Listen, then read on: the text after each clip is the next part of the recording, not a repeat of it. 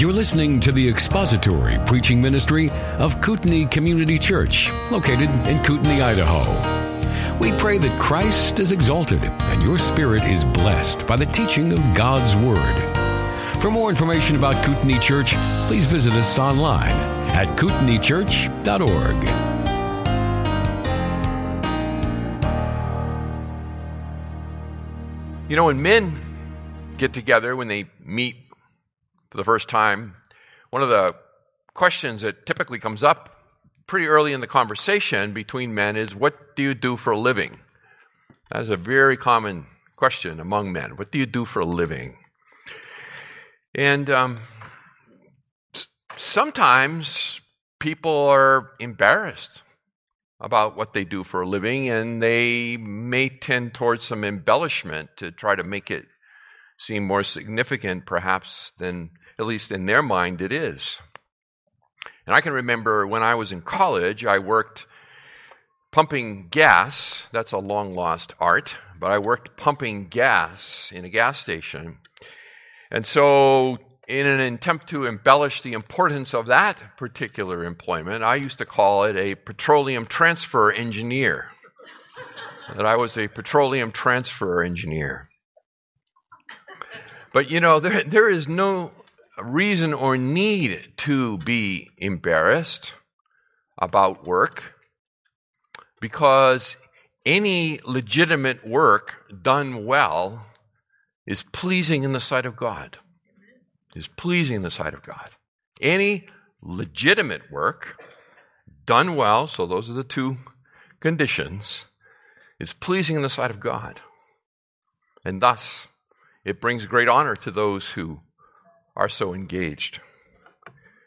Well, this morning, as soon as this thing wakes up, there we go. This morning, we're going to ask and answer two questions. Ask and answer two questions regarding the doctrine of vocation so that we will have a sense of excitement and fulfillment as we participate in the God glorifying activity of work. So, two questions regarding the doctrine of vocation. Okay? So, a lot to cover. Let's dig in. Question number one What do you mean when you talk about vocation? The first question What do you mean when you talk about vocation? The word vocation, in most people's thinking, is just a, another way to say work or job. Vocation equals job in many people's minds. And unfortunately, that is not anywhere near the, the full orbed implication of that word. We speak about vocational training, we speak about vocational education, we speak about bivocational pastors, meaning that at the church where they are pastoring is unable to provide enough financial support to care for their needs of their family, and so they they seek bread in outside the uh, the church as well, so bivocational pastors. But actually, the English word vocation comes from a Latin word, vocare, which means calling. Which means calling, and that is significant. Vocation means, comes from a Latin word which means calling. And so when we speak about vocation, we are speaking about the idea of our calling. The idea of our calling. That is also significant because of this important reality, and that is that we cannot be self called. In fact, implicit in the word calling is that it, it originates outside of us. It originates outside of us. You can't be self called. Someone else must do the calling. And the one who does the calling is God Himself. Is God Himself we see this principle of the call of God in people's lives in Second Thessalonians chapter 2, so I will turn you there. Second Thessalonians chapter 2 and verses 13 and 14, where there we see the call of God to salvation. The call of God to salvation. This word translated call, by the way, kaleo, is the Greek verb, and it means to call or to summon or to invite. To call, to summon, or to invite. So here in Second Thessalonians chapter 2, verses 13 and 14, Paul writes, But we should always give thanks to God for you, brethren beloved by the Lord because God has chosen you from the beginning for salvation through sanctification by the Spirit and faith in the truth. It was for this he, kaleo, he called you through our gospel that you may gain the glory of our Lord Jesus Christ. Now, question. Question. Did you make a real and meaningful choice to follow Christ? Did you make a real and meaningful choice to follow Christ? And the answer to that is yes, you did. Yes, you did.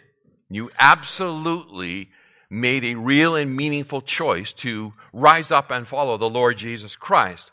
But your choice was a result of his prior choice of you. That's what Paul is saying here. Your choice, real and meaningful, is a result of his prior choice of you. Now, that same reality applies to the situation in life. That same reality applies to our situation in life. And so, let me demonstrate that to you from 1 Corinthians chapter 7. 1 Corinthians chapter 7 and taking up the reading in verse 15. 1 Corinthians chapter 7 and beginning in verse 15. Paul writes, Yet if the unbelieving one leaves, let him leave. The brother or the sister is not under bondage in such cases, but God has called, kaleo, us to peace. For how do you know, O wife, whether you will save your husband, or how do you know, O husband, whether you will save your wife? Only as the Lord has assigned to each one, as God has called each, in this manner let him walk. And so I direct in all the churches. Was any man called when he was already circumcised? He is not to become uncircumcised. Has anyone been called in uncircumcision? He is not to be circumcised. Circumcision is nothing, and uncircumcision is nothing. But what matters is the keeping of the commandments of God. Each man must remain in that condition, klesis, which is a Uh, related to the verb kaleo. You can look in your margin perhaps and see the word that's translated in the NASB condition calling, okay, which would be another valid translation there. Let each man must remain in the calling or condition in which he was called. Were you called while a slave? Do not worry about it. But if you are able also to become free, rather do that. For he who was called in the Lord while a slave is the Lord's free man. Likewise, he who was called while free is the Lord's slave. You were bought with a price. Do not become slaves of men. Brethren, each one is to remain with God in that condition in which he was kaleo, called. So, Paul is instructing the believers here in Corinth that when they came to faith in Christ, they were not to abandon their station in life. They were not to abandon their station in life. If they were married, they're not to become unmarried. Verses 12 and 13. But to the rest I say, not the Lord, that if any man has a wife who is an unbeliever and she consents to live with him, he must not divorce her. And a woman who has an unbelieving husband and he consents to live with her, she must not send, he must not, she must not send her away, her husband away. So, when they came to Christ, when they were called to faith in Christ, Paul says, if you're married, remain in that condition in which you were called, that station in which you were called, married or as he develops the argument, even unmarried. If you were called as Jew or Gentile, verses 18 and 19. If you are called while a Gentile, don't seek circumcision. Don't seek to change that situation. If you were called while circumcised, don't seek to become uncircumcised to change that situation. Again, don't try and change the situation in which you are. You cannot improve your standing by a change of situation. If they're called while a slave, they're not to worry about it, verse 21. So, let's make some application. In other words, if you come to faith while working as a janitor, you are not to think that you must quit your position as a janitor because of your new allegiance to Christ. Instead, you are to be the best janitor possible. The best janitor possible. Colossians, or, Colossians, not Colossians. There is no Colossians, but there is a Colossians, chapter 3 and verse 23 Whatever you do, do your work heartily as for the Lord rather than for men. If you were called to faith in Christ while a janitor, don't quit your job. Become the best janitor possible. The best janitor possible. Now, the implications of all of this for our understanding of vocation is huge. It's huge because it means whatever our station in life, it has no effect upon our relationship with Christ. No matter what our station in life, it has no effect upon our relationship to Christ. In other words, we are not closer to Christ because of our work. We are not further from Christ because of our work. We can neither improve nor diminish our standing with Christ because of our work, what we do. Because we are saved by grace alone, through faith alone, without regard to works, Therefore, all vocations are equal before God. This is the big idea. All vocations are thus equal in the sight of God. All vocations that are legitimate work done well are equal in the sight of God. That means, listen to this, that means that all vocations are thus sacred callings. All vocations are thus sacred callings. Pastors and plumbers, missionaries and maids are both sacred callings of God.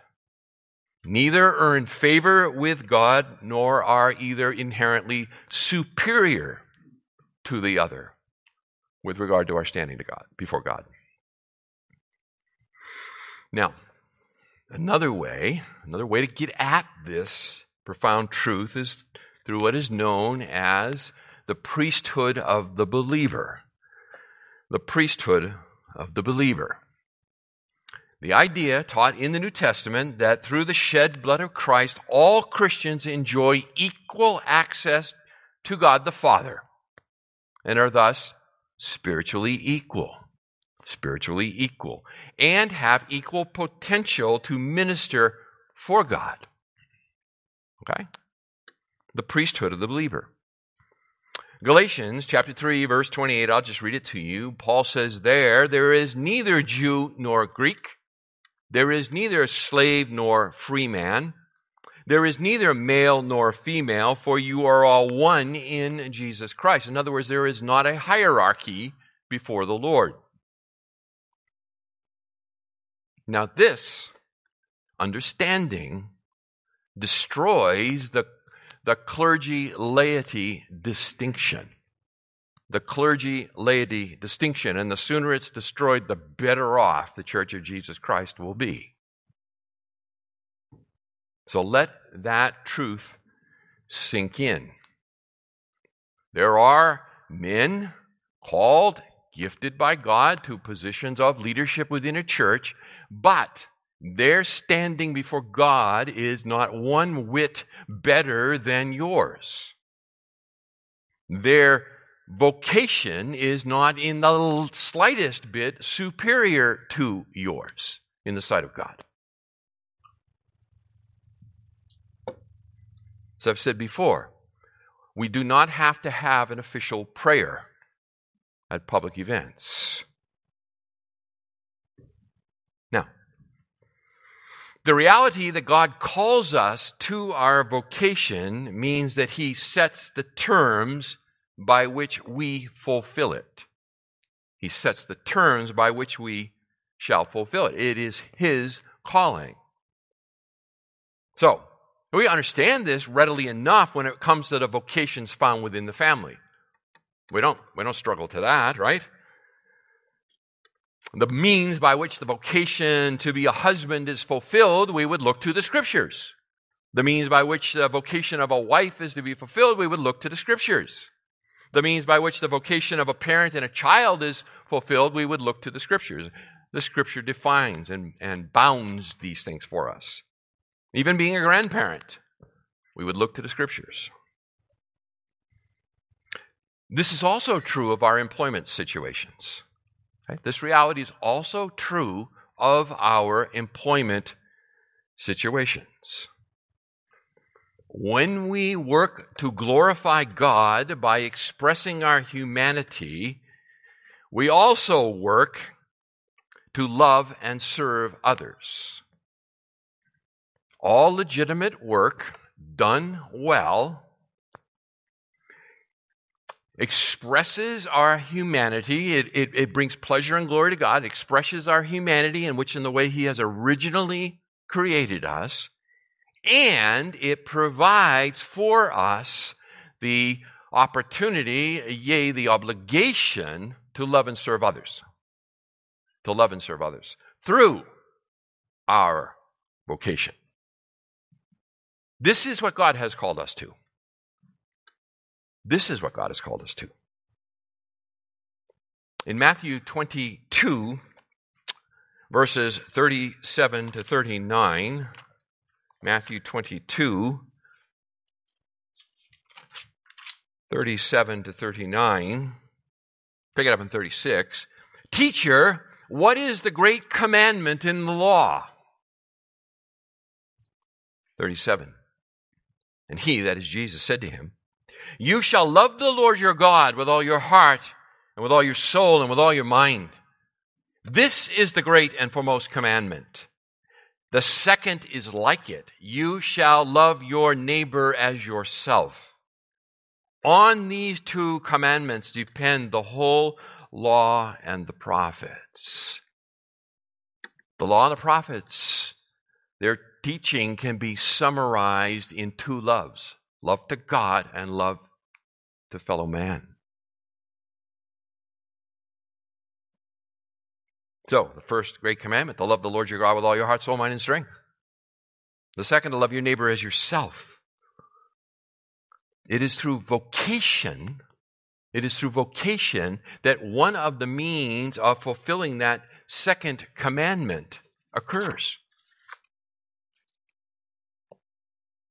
In other words, we must understand that one of the purposes of our vocation is to love and serve our neighbor. To love and serve our neighbor, and thus fulfill the second great commandment. It is in this sense that this second commandment is a test of the legitimacy of our work a test of the legitimacy of our work. In other words, a question to ask is how does my present work love and serve my neighbor? How does my present employment love and serve my neighbor? That is a very important question to ask and to take the time to think about. Let me suggest some for you, okay, just to get the juices flowing.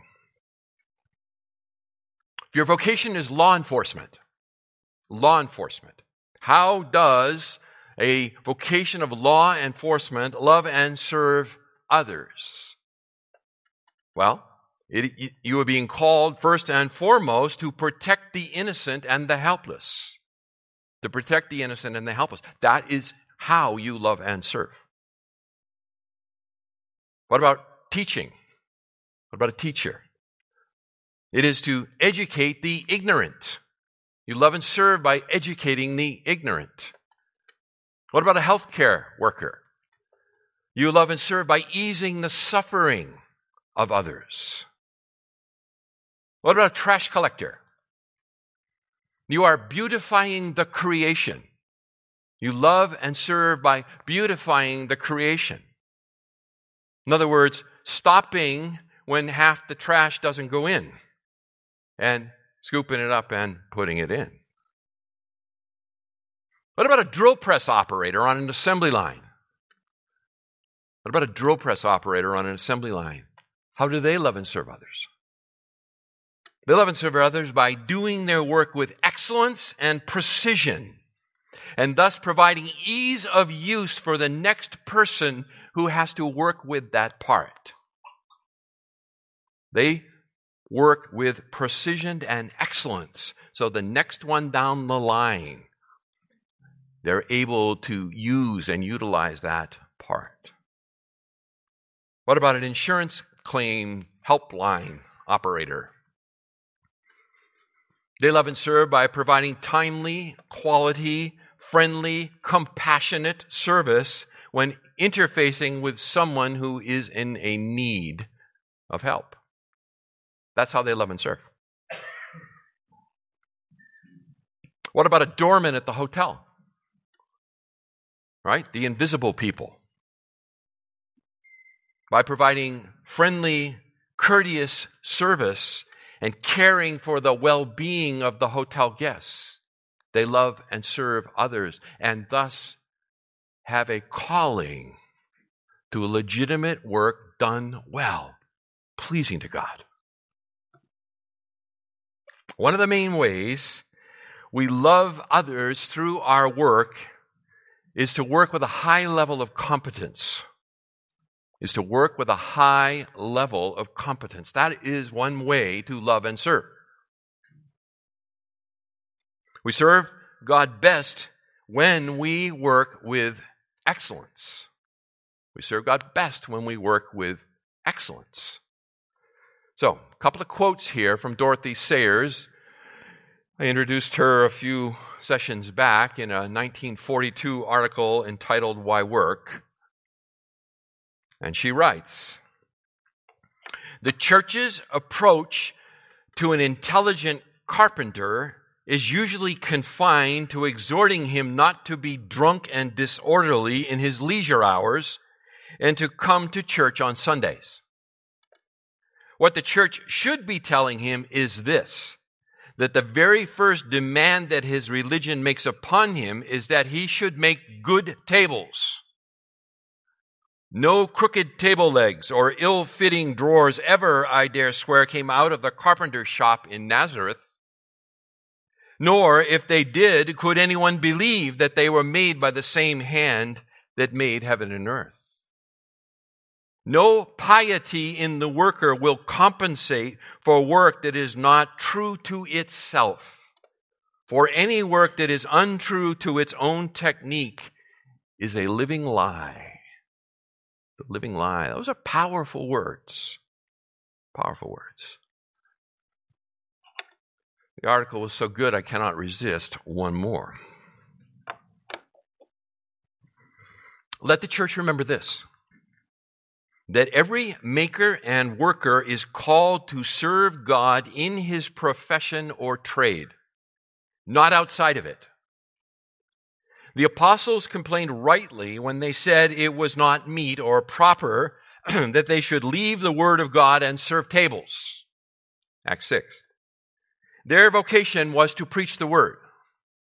But the person whose vocation it is to prepare the meals beautifully might with equal justice protest.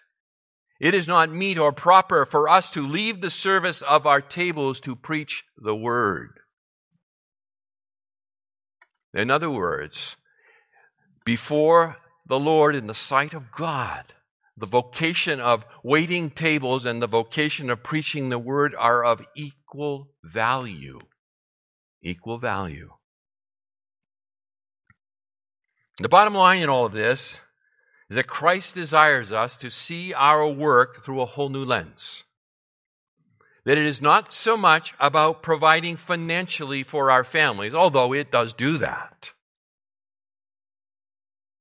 as it is about fulfilling the purposes for which we were created. In fact, to approach our work without understanding and applying these truths is to work in the manner of a pagan. It is to work in the manner of a pagan. So, now we know what vocation is. We have a second question to address. How do I find my vocation? You have painted it as noble. How do I find it? In any discussion of vocation, there is an associated and unavoidable topic called providence. Called providence. Providence is the continuing action of God by which he preserves in existence the creation which he has brought into being and guides it to his intended purposes for it. The continuing action of God by which he preserves in existence the creation which he has brought into existence and guides it to its intended purposes for it. Providence. Let me give you some, I'll just read them to you. Some verses that speak of such things. Acts 17 26. This is in the NIV. From one man he made every nation of men that they should inhabit the whole earth. And he determined the times set for them in the exact places where they should live. In other words, God determines where and how long you will live. God ultimately determines where you will live and how long you will live. You living here is not the result of an accident. It is the outworking of the providence of God. 1 Samuel chapter 2 verses 6 and 7. The Lord kills and makes alive. He brings down to Sheol and raises up. The Lord makes poor and rich. He brings low, he also exalts. God determines your socioeconomic condition. God determines ultimately your socioeconomic condition. Proverbs 16 and verse 9. The mind of man plans his way, but the Lord directs his steps. The mind of man plans his way, but the Lord directs his steps. In other words, God directs your every decision. Do you make a decision out of your own volition? Yes. Just as surely as you did when you repented of your sin and entrusted yourself entirely and fully to the Lord Jesus Christ. Now, beloved, contrary to most self help books and seminars, you cannot choose to be whatever you want. Okay? If you are a young person this morning listening to me here, I have good and bad news, depending how you want to receive it. Okay? I'll just give you the bad news, we'll develop the good. The bad news is you can't be whatever you want. All right? So when you stand at graduation and they get somebody up there to bloviate and talk about how you are the greatest and most intelligent class that has ever graduated and you can be whatever you want. All right? You just put your fingers in your ears because that is absolute nonsense. Absolute nonsense. In God's providence, He has made you in a certain way with specific gifts, specific talents, specific capacities and, and specific limitations. He has made you with specific gifts, talents, capacities, and limitations. God has made you that way. Now, let me give you an obvious example. as a young man, through high school and foolishly hanging on to it far longer than I should have, even into college, I wanted to be a professional hockey player, ice hockey player. That was my desire. But no matter how hard I practiced, guess what? I was never going to be a professional ice hockey player. I'm too slow. I'm too too slow. I'm too a, lot of things. it's never going to happen. Never going to happen. And, and the sooner I would have been disabused of that ridiculous notion, the better off I would have been. I could have just enjoyed ice hockey for the fun of it. Now, you might be thinking, well, what about people who have no choice? No choice. I mean, there are some obvious examples of individuals who, quote, have no choice in their vocation, their particular occupation. For example, a subsistence farmer in rural China. When they, you know, become 12, 13 years old, they don't sit down with mom and dad and say, okay, you know, you can be whatever you want, son. No, no. Get back out there and harvest that rice because we have to eat tonight. That's all you'll ever be. But here in the West, we are presented with what on the surface, the surface, looks like such a range of choices that we can become paralyzed and restless and even indecisive with regard to vocation. On the surface, there is such an array of choices.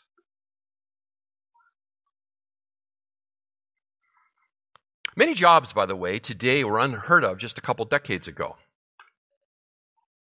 There are new careers being blossoming all the time. Here's a few 10 jobs that did not exist 15 years ago app developer and designer, driverless car engineer, podcast producer, telemedicine physician, cloud architect, drone operator, blogger, search engine optimization expert, Uber or Lyft driver, cryptocurrency expert. I would have phrased it differently, but we'll go with it. 10 jobs that didn't exist 15 years ago. So, what do we do? I'm thinking now a lot about kind of the young among us. What do we do? Under the umbrella of providence, how do I make meaningful choices with regard to my vocation. How, under the umbrella of providence, I, okay, so I'm living under the umbrella of providence, I embrace it, not, not begrudgingly, but joyfully and willingly. How do I go about making meaningful choices with regard to my vocation?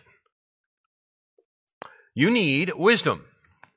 You need wisdom in assessing your interests and abilities in order to help determine your field of endeavor.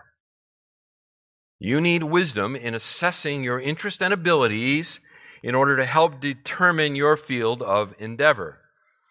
Proverbs 13:20 He who walks with wise men will be wise. Now, the process of finding your calling, your vocation has two aspects. It has internal desire and external confirmation internal desire, external confirmation. So let's kind of tease that out a bit. What are my interests? What are my interests? Do Am I more of an indoor or an outdoor person? Indoor or outdoor person? Am I more oriented towards my hands or my head? Do I find joy in working with my hands or with my head?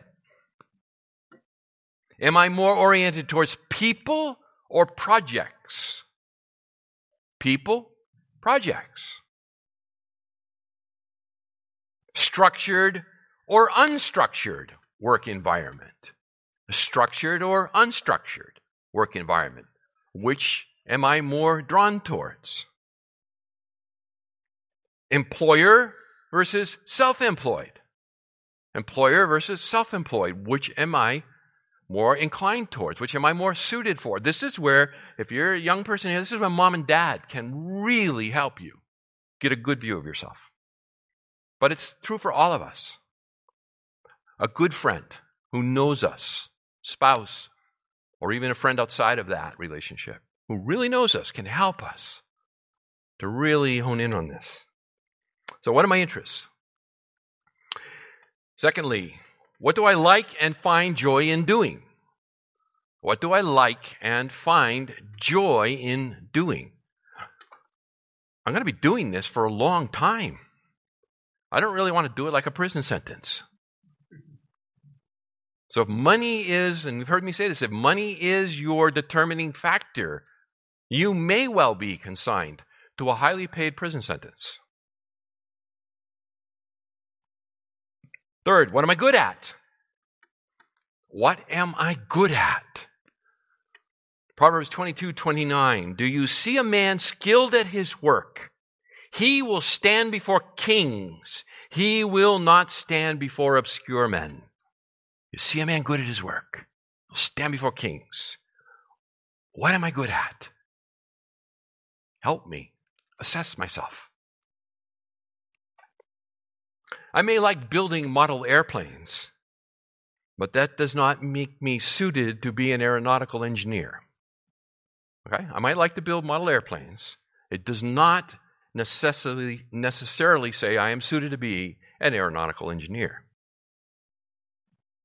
So, having just a, a good, grounded, open eyed view of yourself. Fourth question Is this work God honoring? Is this work God honoring work? Can you articulate how? Again, back to legitimate work done well, right? Brings honor to God, to God, is pleasing in the sight of God. How does this work? Another way to ask this question How does this work love and serve other people? Can you articulate that? Fifth, how will this, well, here it is. How will this work love and serve my neighbor? There it is. How will this work love and serve my neighbor? Six, do I have an elitist attitude toward work? Do I have an elitist attitude towards work? In other words, do I think some jobs are beneath me? Some jobs are they're, they're just beneath me.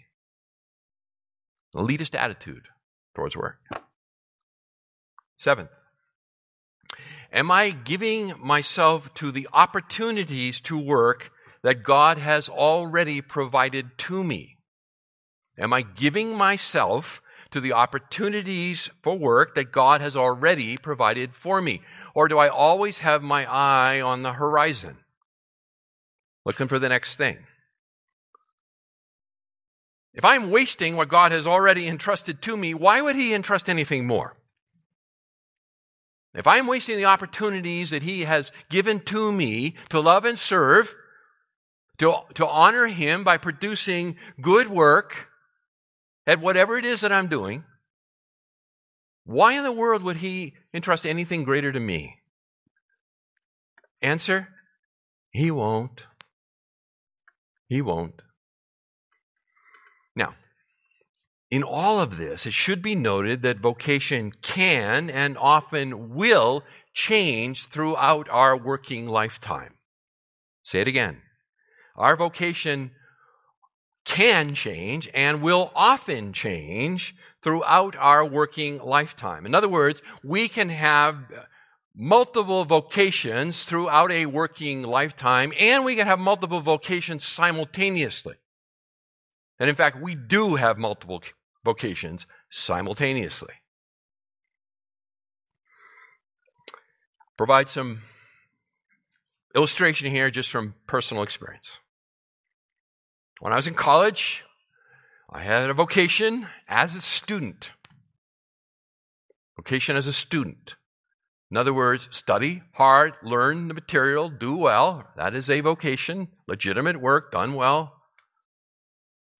And I had a vocation as a petroleum transfer engineer simultaneously.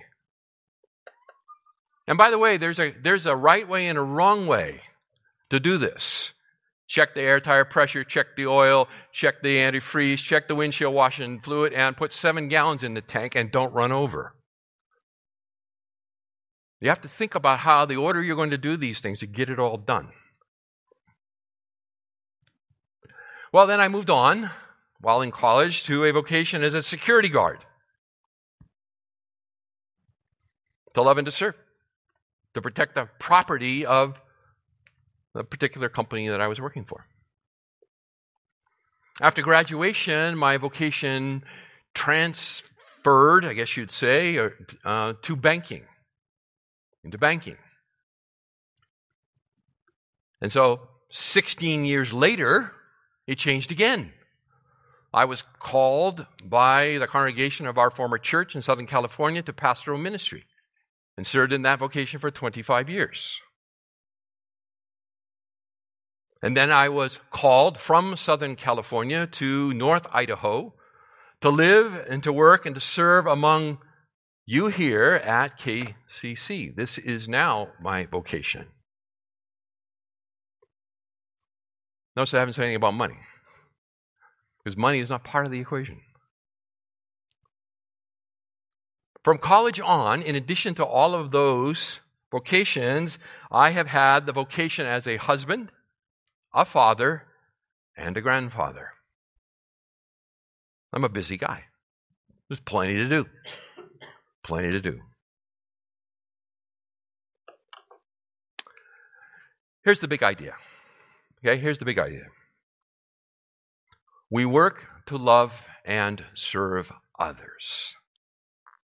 Any legitimate work, well done, is pleasing in God's sight.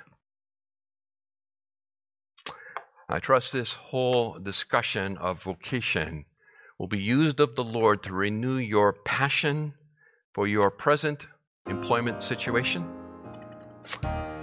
and that you might find great joy tomorrow morning. Tomorrow morning, as you put these truths to work by faith, walking in dependence upon Christ and in the power of His Spirit. Thank you for listening to the latest podcast from Kootenai Church. If you'd like to learn more about Kootenai Church or to donate to our church ministry, you can do so online by visiting kootenaichurch.org. We hope you enjoyed this podcast and pray you'll join us again next time. Once again, thank you for listening.